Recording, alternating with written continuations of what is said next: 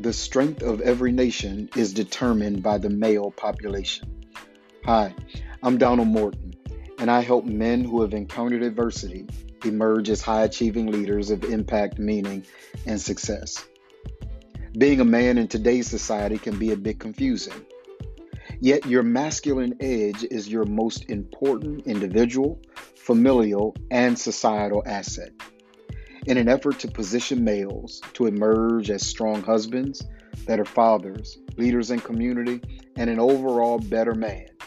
Join me daily for Emerge, the key to showing up differently in everyday life as a man.